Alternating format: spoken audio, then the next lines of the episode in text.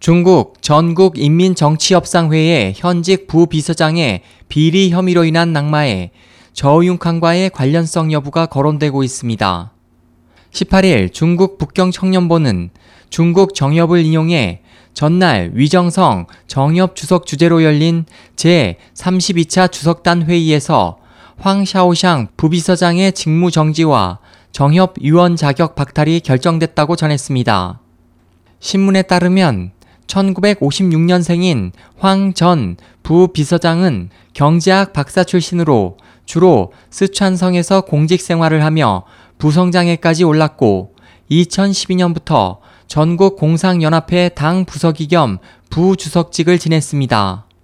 그의 이번 낙마에 대해 언론들은 황 씨가 저우융캉이 스촨성 당석이었던 1999년부터 2002년 스촨성 내장시 당서기를 지냈고 저우융캉의 측근인 거융샹 전 스촨성 부성장과 리충시 전 스촨성 정협 주석과 비슷한 시기에 스촨성에서 근무했던 점으로 미루어 보아 저우융캉 및 그 측근들과 긴밀한 친분이 있을 것으로 보고 있습니다.